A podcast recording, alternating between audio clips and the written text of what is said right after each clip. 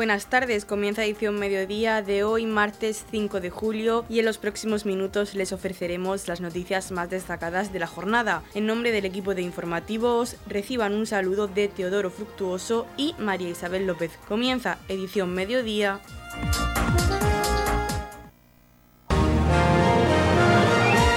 Edición mediodía. Servicios informativos.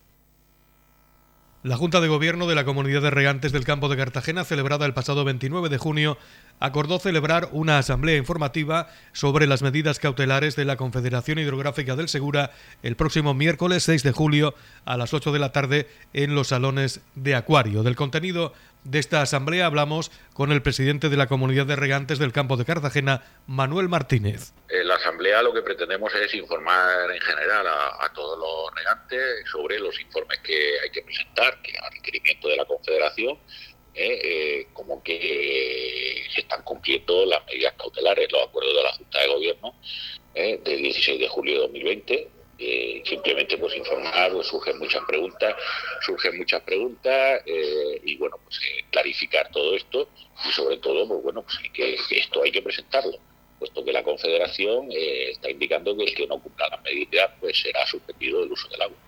Eh, nosotros aquí, la comunidad regante, pues lo que estamos haciendo es de intermediario. O sea, simplemente es informar a la gente, eh, nos tienen que presentar los informes aquí a la, en la comunidad regante para remitirlos eh, a la Confederación. Este es un tema que le preocupa a los agricultores del campo de Cartagena, tanto por la premura de tiempo como por el coste de esos informes. Sí, bueno, verdaderamente el coste no lo sé me enteraré cuando, cuando tenga que pagar el mío. ¿eh? Eh, no sé cuál es el costo, si me han dicho que algunos están pidiendo eh, alguna cantidad de dinero algo elevada, pero bueno, eso depende también de las características de cada explotación. No es lo mismo una explotación pequeña que una explotación grande, que lleva mucho más trabajo. Eso yo ahí no puedo entrar en ese tema.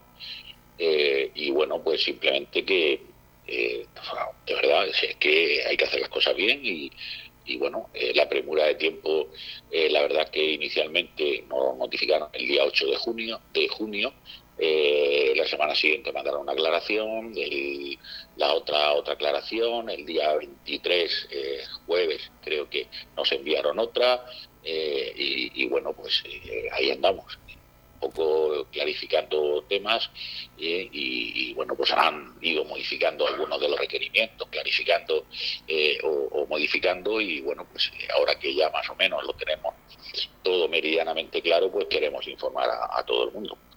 ¿La fecha límite que tienen los agricultores para presentar este, este informe cuál es? En principio hasta el día 8 de agosto.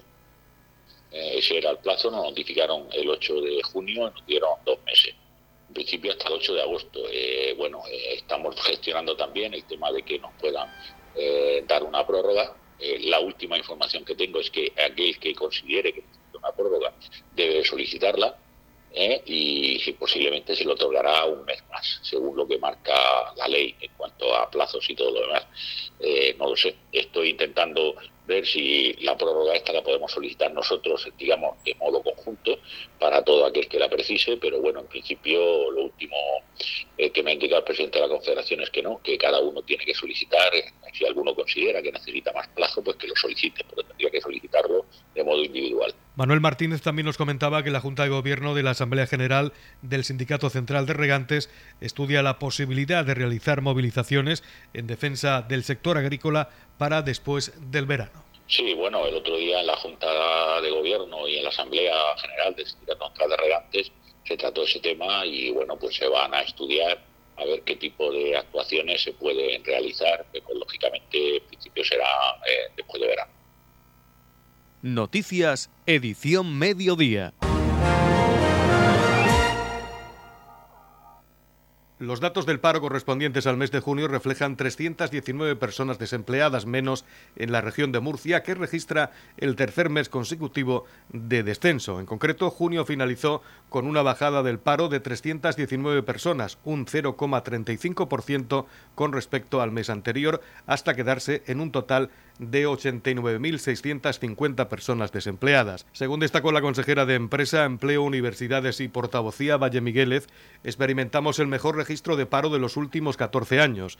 Es decir, la región no tenía una cifra de parados por debajo de las 89.700 personas desde 2008. Además, subrayó otro buen dato. El paro juvenil desciende en 198 personas y sitúa la cifra de desempleados menores de 30 años como la más baja desde diciembre de 2007, con un total de 15.221. Respecto a junio de 2021, actualmente hay 24.168 personas paradas menos, un 21,23%. En cuanto a los datos de afiliación a la Seguridad Social, el mes de junio registró un mínimo descenso del 0,09%. El número total de afiliados se sitúa en 639.300 personas, 16.976 más que hace un año. La bajada del desempleo en junio ha beneficiado a todos los sectores, a las mujeres y a todos los grupos de edad, aunque más a los jóvenes. No obstante, hay una excepción al descenso, es en el sector de la agricultura, como es habitual en un mes de junio debido a la final de las campañas agrícolas. Con este mes ya son tres meses consecutivos los que desciende el paro en la región de Murcia. En concreto, Junio finaliza con un descenso del paro de 319 personas, un 0,35%, hasta quedarse en un total de 89.650 personas paradas. Experimentamos el mejor registro de paro de los últimos 14 años, es decir, la región no registraba una cifra eh, de parados por debajo de las 89.700 personas desde el año 2008. Además, otra buena noticia va relacionada con el paro juvenil, y ya que desciende en 198 personas y la, cifra eh, de desempleados menores de 30 años, como la más baja desde diciembre del 2007, es un total de 15.221. Y en cuanto a la contratación, el mes de junio registra un total de 70.896 contratos. De, los, de estos contratos, 36.309 fueron indefinidos. Pero me gustaría destacar que estos indefinidos, más de la mitad, estamos hablando de un 56%, se corresponden a contratos fijos discontinuos, que a pesar de que se consideran indefinidos estadísticamente, siguen constituyendo una forma de contratación intermitente y precaria, ya que en épocas sin actividad, dichos trabajadores tienen que recurrir a la prestación por desempleo.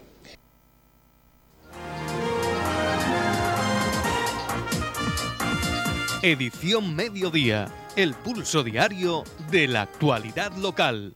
La Concejalía de Turismo del Ayuntamiento de Torre Pacheco ofrece una programación llamada Atardeceres con Encanto en Torre Pacheco, con atractivas actividades para disfrutar de este verano 2022. Los eventos tendrán lugar al caer la tarde y se repartirán en los dos recursos turísticos más emblemáticos de nuestro municipio, como son el Cabezo Gordo y su Cueva del Agua y el Pasico, teniendo como protagonistas al Molino y la Ermita. Las actividades serán las siguientes: concierto Los Sonidos del Viento más visita teatralizada Jueves 15 de julio, en el agradable paraje del Pasico comenzará una visita teatralizada a las 8 de la tarde para conocer la ermita y el molino de viento de mano de un molinero. A las 10 de la noche continuará la velada con un concierto al aire libre en este mismo entorno titulado Bajo un cielo de estrellas. Cata de cerveza artesana trinitaria más visita teatralizada. Viernes 29 de julio, visita teatralizada a las 7 de la tarde para conocer la ermita y el molino de viento de la mano de un molinero. Seguida en la explanada y al pie del molino se realizará la cata de cerveza artesanal trinitaria que se fabrica en Torre Pacheco. Cata de vino en el Cabezo Gordo más visita teatralizada. Viernes 5 de agosto, visita teatralizada a las 7 de la tarde para conocer el Cabezo Gordo y su cueva del agua de la mano de un arqueólogo minero. Finalizada la visita, en la explanada cercana a la cueva del pie del gigante se realizará la cata de vino explicada por el enólogo Andrés Gómez de la compañía La Diligente,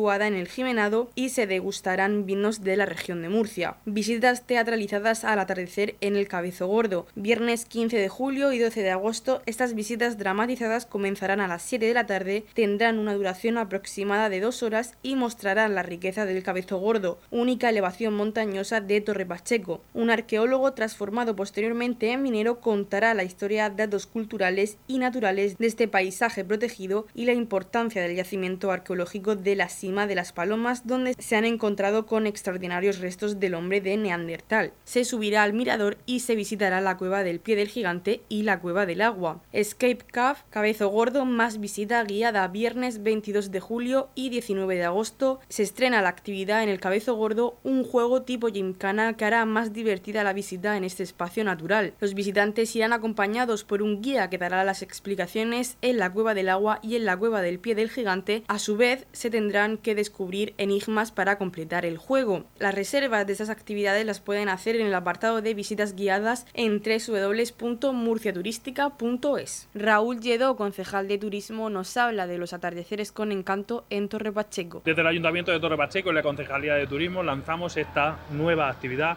atardeceres con encanto, con el objetivo, con dos objetivos claros. Uno, hacer mucho más amenas, mucho más divertidas las tardes y las noches en el municipio de Torre Pacheco y por supuesto dar a conocer enclaves únicos en el municipio, no solamente a nuestros vecinos, sino también aprovechando el verano a todos aquellos que nos puedan eh, visitar desde, todos los puntos de la geografía nacional. Empezamos recuperando ese concierto el próximo día 14 de julio, ese concierto que hacemos en el entorno de la Ermita del Pasico, junto al Molino del Pasico, junto eh, con la Unión Musical de Torre Pacheco.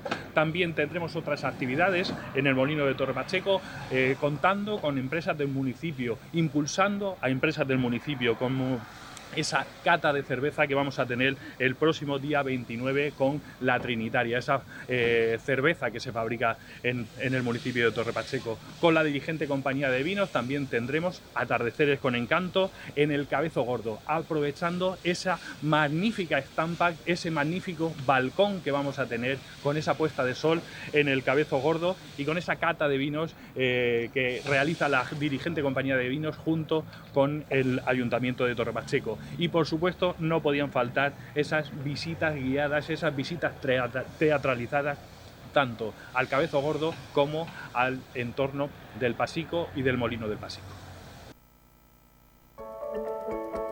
En la comunidad de regantes del campo de Cartagena aplicamos las últimas tecnologías en sistemas de control y distribución lo que nos ha convertido en un modelo de gestión eficiente del agua gracias al alto nivel de concienciación de nuestros agricultores que trabajan a diario por la sostenibilidad y el respeto al medio ambiente. La comunidad de regantes del campo de Cartagena les ofrece la noticia agrícola del día.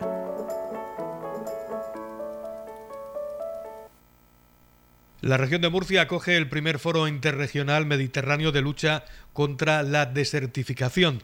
El consejero Antonio Luengo inauguró ayer este foro y destacó que pretende ser el punto de partida de una colaboración estructurada entre regiones europeas con idénticos retos para trabajar en futuros proyectos de carácter interregional basados en las buenas prácticas agrícolas e indicadores globales relacionados con el cambio climático. Esta colaboración se materializará primero con la firma de una declaración conjunta de las regiones participantes a la que podrán adherirse posteriormente otras regiones interesadas y en segundo lugar con la creación de un grupo de trabajo específico para el intercambio de experiencias y propuestas que permitan el establecimiento de sinergias entre las regiones interesadas. Luego aseguró que el clima es uno de los factores determinantes para que esta tierra sea una de las zonas de España y también de Europa más amenazadas por el avance del desierto. De hecho, la región de Murcia es porcentualmente la comunidad autónoma con mayor susceptibilidad climática a la desertificación. La región es pionera en el diseño de proyectos piloto para la implantación de medidas de lucha contra la desertificación, entre los que cabe destacar el proyecto Life Andrix 4 de adaptación al cambio climático por parte de la agricultura de secano en áreas mediterráneas, fortaleciendo su función mitigadora como sumideros de carbono, el cual se expuso en este acto. La agenda del foro prevé la visita a una de las fincas del proyecto Life Andriz 4 como ejemplo de terreno afectado gravemente por la desertificación, así como el debate sobre posibles estrategias para la gestión y uso sostenible de los recursos en la lucha contra la desertificación y la degradación de las tierras hemos decidido celebrar un foro muy importante eh, que va a reunir a, las principales, eh, a los principales países europeos que tienen algo que decir con el tema de la desertificación. Saben que en nuestra región venimos sufriendo un déficit estructural hídrico muy importante. Saben que tenemos una región semiárida, una región casi desértica y saben que nosotros venimos trabajando hace muchos años adoptando medidas que eviten la entrada de ese desierto a Europa precisamente por la región de Murcia. Por eso consideramos necesario aglutinar en un mismo foro a los máximos expertos a nivel internacional con el objetivo de poner encima de la mesa las medidas que hay que adoptar para llevar a cabo esa lucha contra la desertificación. Fruto de este foro, las conclusiones se enviarán a la Comisión Europea. También llevaremos a cabo la creación de un grupo de trabajo para poder solicitar al Gobierno de España las acciones prioritarias para luchar contra esa desertificación. Una región donde saben que desde junio del 2020 está declarada la emergencia climática, que tenemos una estrategia de adaptación y mitigación al cambio climático, que tenemos la suerte de que se haya liderado desde esta región un proyecto Life, el Andri C4, la cual adopta medidas concretas y precisas para que la agricultura sea la principal herramienta que tenemos para luchar contra la desertificación. Esa agricultura que va a permitir la absorción de CO2 y por supuesto esa agricultura tan importante, en este caso de secano que tenemos en nuestra región, en la cual el uso del suelo es la parte fundamental para poder garantizar que el suelo se trata de una manera adecuada y evidentemente para poder luchar contra esa eh, eh, desertificación que se está produciendo en nuestra región y asimismo en todos eh, los países, en este caso del sur de Europa. En la comunidad de regantes del campo de Cartagena aplicamos los últimos avances en innovación y desarrollo al servicio de una agricultura de regadío eficiente y respetuosa con nuestro entorno. Por la sostenibilidad y el respeto al medio ambiente, Comunidad de Regantes del Campo de Cartagena. Edición Mediodía. Servicios informativos. El concejal de Cultura Raúl Lledó junto al artista Goyo 203 han visitado el mural ubicado en la avenida Fontes número 52 en Torre Pacheco, donde se está procediendo a la restauración del mismo. Hablamos con el concejal de Cultura Raúl Lledó. La Concejalía de Cultura del Ayuntamiento de Torre Pacheco lleva años eliminando barreras para que eh, los vecinos de Torre Pacheco y todos aquellos que nos visiten tengan el, acceso a la cultura de forma directa. Eh, prueba de ello son eh, las exposiciones y todas las actividades que hacemos en, la, en la calle y prueba de ello también es esta muestra de arte urbano que hicimos, empezamos a hacer en el municipio de Torpacheco a partir del año 2016, llenando el municipio de murales artísticos. Es una actividad también pensada que se hizo pensando en los más jóvenes, eh, dándoles a entender que la pintura mural y el graffiti se pueden convertir eh, también en una obra de arte. Estas obras de arte que ya eh, empezaron a hacerse desde el año 2016, algunas de ellas necesitan de una restauración, aunque algunos puedan decir que el graffiti forma parte del arte efímero, nosotros consideramos que este tipo de obras tenemos que mantenerlas, tenemos que eh, luchar porque pervivan en el tiempo en el municipio de Dorpacheco y en este caso pues estamos eh, restaurando esta obra del artista Goyo Jiménez, eh, perdón, Goyo 203, un artista de la región de Murcia, un artista de San Javier, el municipio de Torre Pacheco una vez más apostando por el talento de la región de Murcia. él es un artista que está triunfando en el arte urbano tanto a nivel regional como a nivel nacional y es un orgullo para nosotros poder tenerlo en el municipio de Torpacheco. Al concejal de Cultura también le preguntamos si esta restauración de murales también va a llegar a todo el municipio de Torre Pacheco. Con esta restauración de murales se está haciendo un análisis con todas las, aquellas obras que lo requieren y todas aquellas obras que tienen más visibilidad. Eh, tanto eh, las dos murales que hay en la, en la Academia Plaza son todos los días muy visitados y muy vistos por todos aquellos que nos visitan en el municipio de Torre Pacheco por lo tanto eran las dos primeras obras con las que hemos empezado, pero evidentemente todos los murales que, que lo necesiten, poco a poco iremos restaurándolos. El artista nos habla de cómo se está llevando a cabo la restauración de este mural indígena que se realizó en el año 2016 partiendo por la llamada de Raúl, que me hizo así cosa de un mes o por ahí, ¿no? Con el motivo de la restauración del mural que hice en 2016. Pues nada, ahí ya empecé a darle vueltas y claro, el mural se, eh, realizó en, 2016, ya han pasado unos años y, el tema de la estrategia de restaurar, pues en realidad para mí es la primera vez que, restauro un, mural mío. Entonces, bueno, lo vi apropiado, pero quise darle un pelín, una vuelta de tuerca al estilo que, que tengo ahora, que no tiene nada que ver con el estilo con el que hice la obra en 2016. Entonces lo que voy a hacer va a ser, pues básicamente conservar la estructura del mural y eh, mm, armonizarlo con, una gama de colores. Ahora mismo estoy trabajando composiciones de colores, entonces quiero pues darle un poquito de vida en ese sentido, darle un poco de armonía, movimiento, vibración. Va un poquito ahí.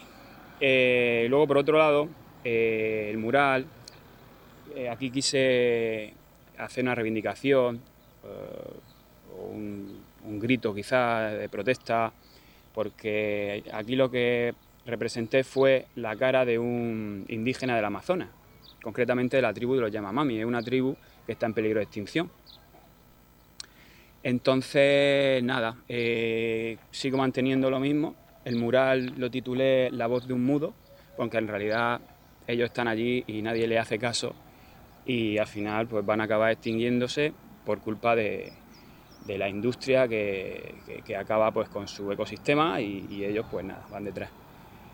Entonces pues nada, eh, voy a seguir conservando el mismo tema que para mí es muy importante, ya que en la exposición que llevo eh, de obra personal, pues se basa un poquito en eso, se basa un poco en animales en peligro de extinción y también eh, pues, en personas que están en peligro de extinción, como puede ser la, gente de las tribus indígenas que están a punto de desaparecer. Goyo 203 nos habla del cambio de estilo a la hora de realizar estos murales desde que pintó este mural en 2016 hasta ahora. Sí, eh, bueno, aquí tiene un toque más de juego con degradado, son quizás eh, son colores un poquito más evidentes eh, nada, si hay una luz aquí, pues pronunciar la luz porque por lógica la luz está ahí, o, en la frente, o en, fin. Ahora, sin embargo, le da un poquito la vuelta, he intentado pues, mezclar una serie de colores, una composición de colores que yo ahora normalmente es lo que hago, y quitar esa evidencia ¿no? de rostro y darle otro, otro concepto un poquito más vibrante, con un juego de colores aprovechando el recurso del, Por eso el fondo ayer le, me empeñé en que fuese muy negro, muy oscuro, porque los colores que le metaban, gracias a eso se van a potenciar. Tiene una parte de aquí, la parte de la derecha, eh, va a ser de grises, colores neutros, y eso pues va a ayudarme a que se potencien pues, un poquito más todos los colores vivos que le metan en la parte izquierda. Y nada, simplemente es un juego de colores y, y luego pues tengo una parte ahí muy clara y otra que me encanta eh, la improvisación. Entonces, pues... Goyo también nos habla de las últimas obras que ha realizado este año 2022. Pues tengo varios, tengo varios. Hace poco tuvimos con, ahí en los Alcázares, con la compañía de Mario, eh, un mural de la guerra, con el dios Ares, y ahí, pues bueno, yo me, me hice la figura principal, que es la escultura del Ares, y nada, con la ayuda de miembros de la compañía hicimos ahí un mural, ese fue de los últimos así oficiales que tenemos. Y otro, tengo un mural muy chulo que lo hice en La Manga hace dos semanas, que es un banco de luines, básicamente. Eh, nada, me ha dado por hacer animalico del mar y ahí estoy. Y está justamente en la gola.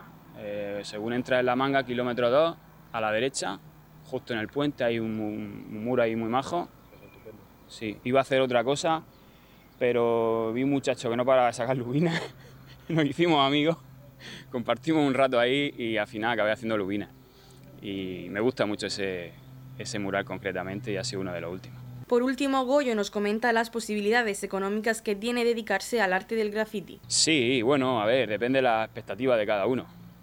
No aspiro a tener una mansión en, Pero sí, yo mis necesidades las cubro con poco. Entonces, yo vivo de encargo y nada, en realidad, pues bueno, al final se, se amontonan y te das cuenta que llevas toda la vida al final y, y la gente te demanda. Es un poquito así como el mundo del tatuaje. Vas haciendo una lista de espera y, hasta que te das cuenta que, que al final trabajas todos los días. No puedes parar. Radio Torre Pacheco, servicios informativos. El Salón de Actos de la Biblioteca Pública Municipal de Torre Pacheco acogerá el jueves 7 de julio la jornada de sensibilización para la detección, prevención y protocolos de intervención con víctimas o posibles víctimas de abuso sexual infantil.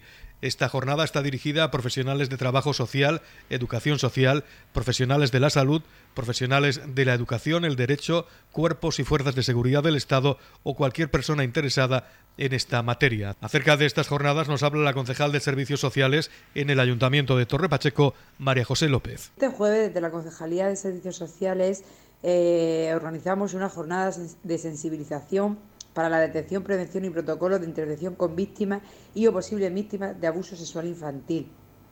Esta, esta sesión informativa se realiza con la colaboración de Proyecto Luz desde el Servicio de Asesoramiento, Valoración, Tratamiento e Intervención de la Asociación Albores.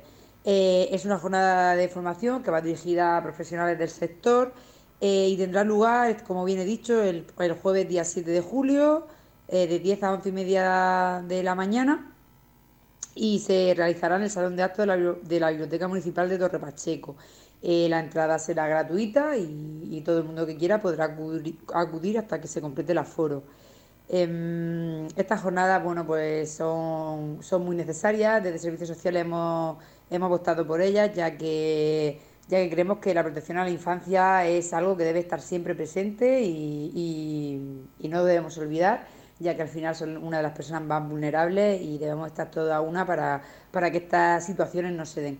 Por eso invitamos a todo el que esté interesado en que acuda a esta, a esta sesión, como bien digo, el, el próximo jueves y, y seguro que es del interés de todos los asistentes. Estamos repasando para usted la actualidad de nuestro municipio en edición mediodía. Vuelven las fiestas de los Rocas en el Jimenado en honor a San Cristóbal desde el viernes 15 hasta el domingo 17 de julio. Rosario Sánchez, alcaldesa pedánea del Jimenado, nos cuenta la programación de estas fiestas que vuelven después de unos años a cargo de la Peña Festera Tirabuzones. Estamos muy ilusionados porque después de tanto tiempo volvemos a celebrar las fiestas en honor a San Cristóbal, en este pueblo en el cual significa mucho para todos, ya que nuestros padres son los que hacían estas fiestas y queremos recuperarlas. Ya en el 2008 la misma peña festera que ahora las organiza, la peña Tirabuzones, es la que las vuelve a realizar. Vienen cargadas de eventos. Empezamos el viernes 15 con la misa a las 10 de la noche en honor a San Cristóbal. Después se hará una cena fría y el famoso concurso de postres.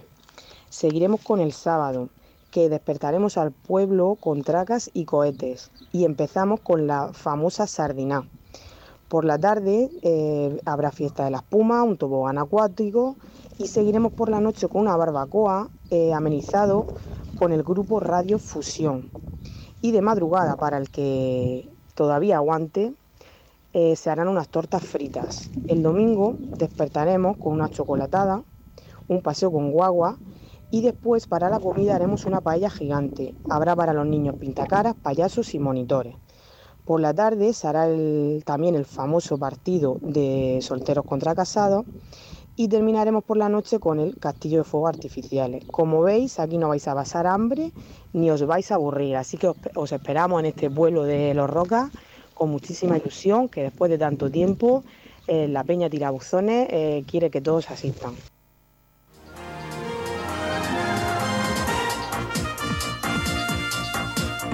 Edición Mediodía Noticias. En la comunidad de regantes del campo de Cartagena aplicamos los últimos avances en innovación y desarrollo al servicio de una agricultura de regadío eficiente y respetuosa con nuestro entorno. Por la sostenibilidad y el respeto al medio ambiente, Comunidad de Regantes del Campo de Cartagena. La Comunidad de Regantes del Campo de Cartagena les ofrece la información del tiempo.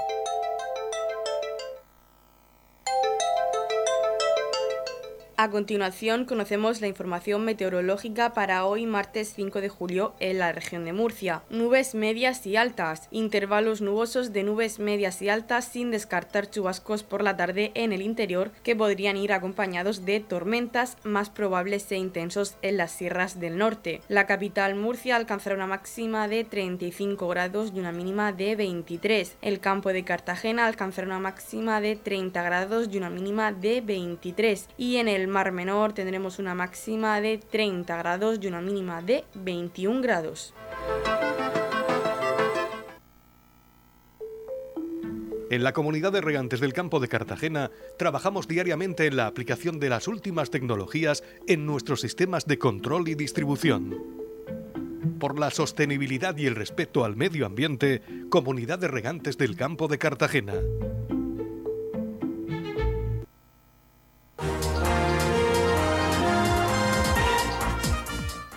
Hasta aquí las noticias más destacadas de la jornada. Volvemos con más información mañana, miércoles 6 de julio, a partir de las 9 con Diario de la Mañana, donde les contaremos la información de última hora. Y recuerden que edición de tarde la pueden volver a escuchar en los podcasts de esta emisora que los pueden encontrar en el Facebook de Radio Torre Pacheco y también pueden encontrar información actualizada en nuestra página web radiodorrepacheco.es. Les deseamos que pasen muy buena noche.